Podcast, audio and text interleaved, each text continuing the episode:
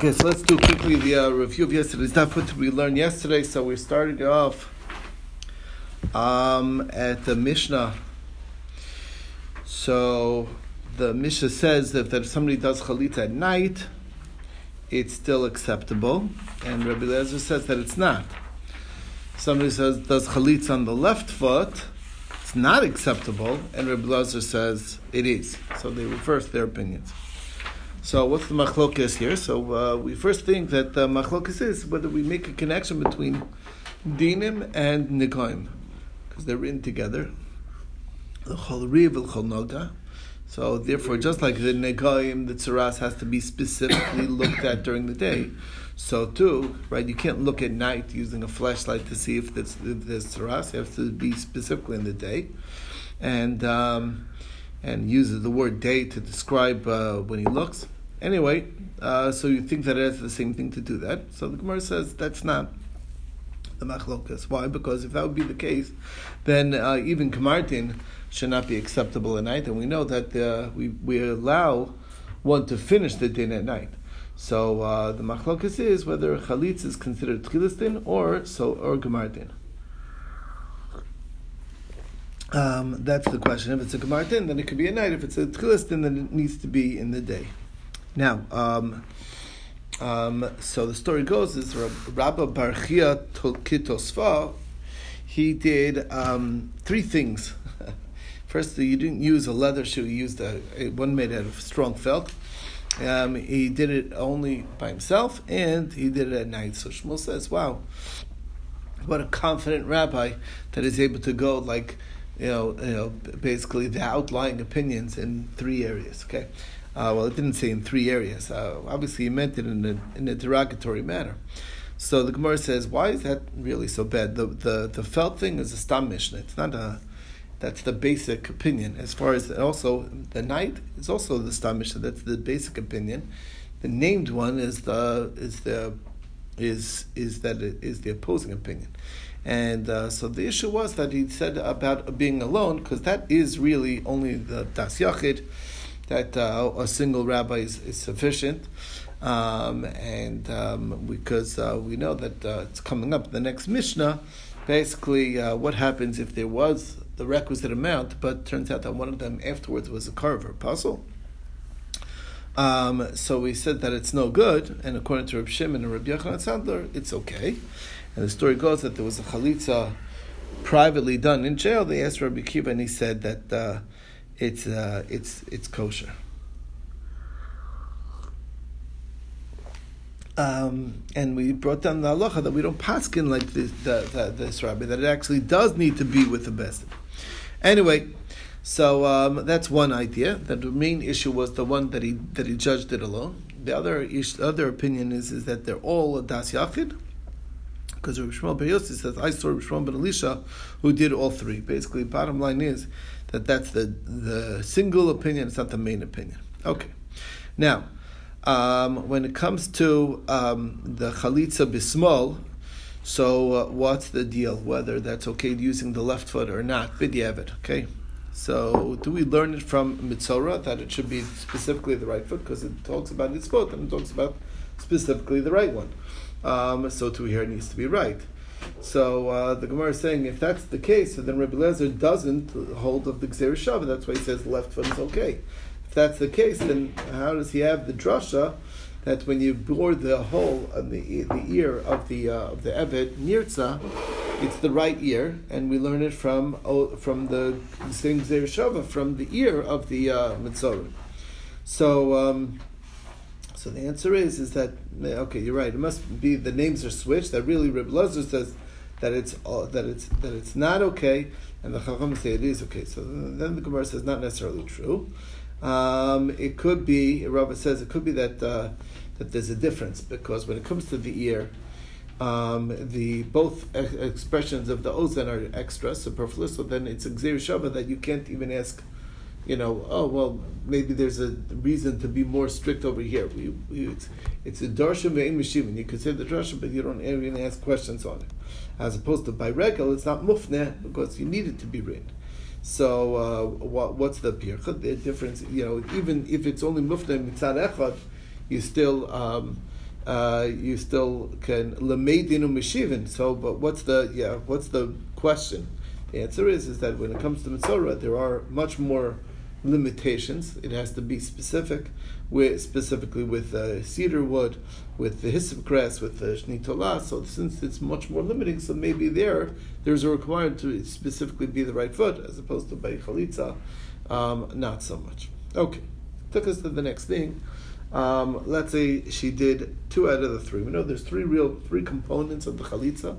There's this the removal of the shoe, the spitting, Spitting. and the verses Oh. that you read. No, the verses that you Ah. read. That's the three things. Rabbi Kukrin, how come Yeah, they didn't mention uh, uh, at night the potential problem of seeing this, the spit?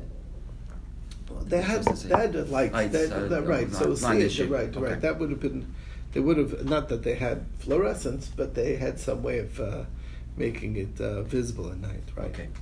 Okay, so um, if you did the the the shoe removal and the spitting, but you Mhm. didn't read the verses, it's still kosher. If you did the read the verses, you did the spitting, but you didn't remove the shoe, that's for sure no good.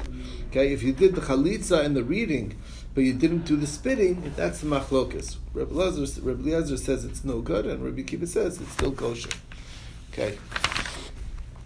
Um, the spitting is not crucial. Now, Rebbe Rabbi says that the So that- the spinning is not crucial, and the bro and the psukim are not crucial. So Only the shoe removal is crucial. That's according to Rebbe Kiva. okay. Now, so Rebbe Eliezer says that um, it says in the pasuk, "Kacha yaselish," so shall be done to the man. So uh, says Rebbe Eliezer that teaches us what? Elazar, isn't it? Yeah, yeah. No, they switch it. They corrected fixed it it. up. They corrected it to Rabbi Eliezer. Oh, Uh, the the notes. mhm. Sorry. Yeah, it is Rabbi Eliezer. Yeah, you're not blind. You're seeing. You're seeing correct. They just switched the name. That's good. Okay, yeah, it's good to know. Helps Okay. the optometrist sees. All right. Haptos, it's important that he sees. Okay. Um, so kacha ye'aseh means so shall be done. So there's a requirement that it be done exactly like that. Says Rabbi Eliezer, that indicates that anything that's an action item, that's an act, that has to be there. A kriya, reading of verses, is not an act; it's a speech. It's different than an act, and therefore that's not crucial. That's a doesn't have the word kacha describing it that it must be so. So uh, Rabbi Kiva says that on the same note, if you read the word fully, it says kachiyase la'ish. Any action that's done to the man is liikuva. That's kacha. That has to be just so. Um, but since the spitting is just done in front of him, not to him, so therefore that's why that is um, not liikuva, not required. Um, okay. So, um, what about a deaf? The Gemara, the Mishnah continues that a deaf person that that the, chalitza done to him, or the deaf, or she was deaf, and when she removed the shoe, um, or uh, the chalitza was done to a katan, it's all a chalitza psula. It's invalid. Uh, um, if the minor woman, minor girl, did the chalitza, um, she needs to do it again once she becomes an adult, and if not, it's possible. Okay. What is the Age? brother? Huh? What is the brother who wants to do the? It's a minor You have to wait till he grows older. That's to do the. the to do the chalitza. We wait till they're older, right? Sometimes you gotta wait. Um, now, what if there was a, that's what we quoted this earlier, if there were two or three. By a, do- by a girl, it's 12, by a boy, it's 13. When, when she hits adulthood, right. So, um, what if there were two or three, uh, whatever the requisite amount is, it turns out that one was related or is invalid, so we said it's, still invalid, but according to Shimon and Sandler it's acceptable. And then we brought down the story of that there was a chalitza between just him and her in the jail, and Rabbi Kiva Paskin, that it's acceptable. Okay. Now, Rava says that if Kriya is not ma'akiv, so then, um, well, if that's true, then uh, if, if a mute man and a mute woman should that do the chalitza should be acceptable because it's fine. Problem is, the Mishnah says that a deaf, uh, the deaf person that does the chalitza, it's invalid. So is it because they can't read the psukim? So the Gemara says, no, no, no. Deaf mute is different. That's because since they can't hear and they can't speak, they're considered not of sound mind, and that's the issue. Um, and Elam and Elemes, even though they can't speak, but they could hear, we don't consider them um, um, uh, incapable. of, of speaking. Uh, I mean, in, uh, lacking lacking brain power. Um, it's just that their mouth hurts. That's the difference. Now, um, problem is, is that Rav Yanik says very clearly that the reason why the Cherish and the Chereshes are problematic is because they can't say the words that they need to say.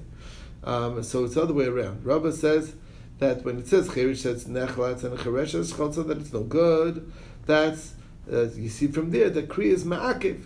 So therefore, if he's a, be, be, uh, incapable of speaking, if you're mute, then it would be a bad chalitza. Aye, what's pshat? Didn't we just say that the kri is not ma'akiv? Everybody agrees that you don't need to do the reading. So the Gemara says, you're right, it's going like Reb even though you don't need to do the reading, but you need to at least be able to do the reading. Just like we talk about a korb mincha, that has to, you don't, you don't normally need to mix the korb mincha, but you need to be able to mix the korb mincha. If it's too full that it won't be able to mix it, then it becomes invalid. The same thing over here is that as long as you could read the verses, if you forget to, then it's still valid. The Uh, man reads the verses or the woman? The There's woman. wo- they're both. The woman, there's a portion that, that the woman says. She says me'ein yivami, and then he says lo lo uh, lo chafasti lakachta.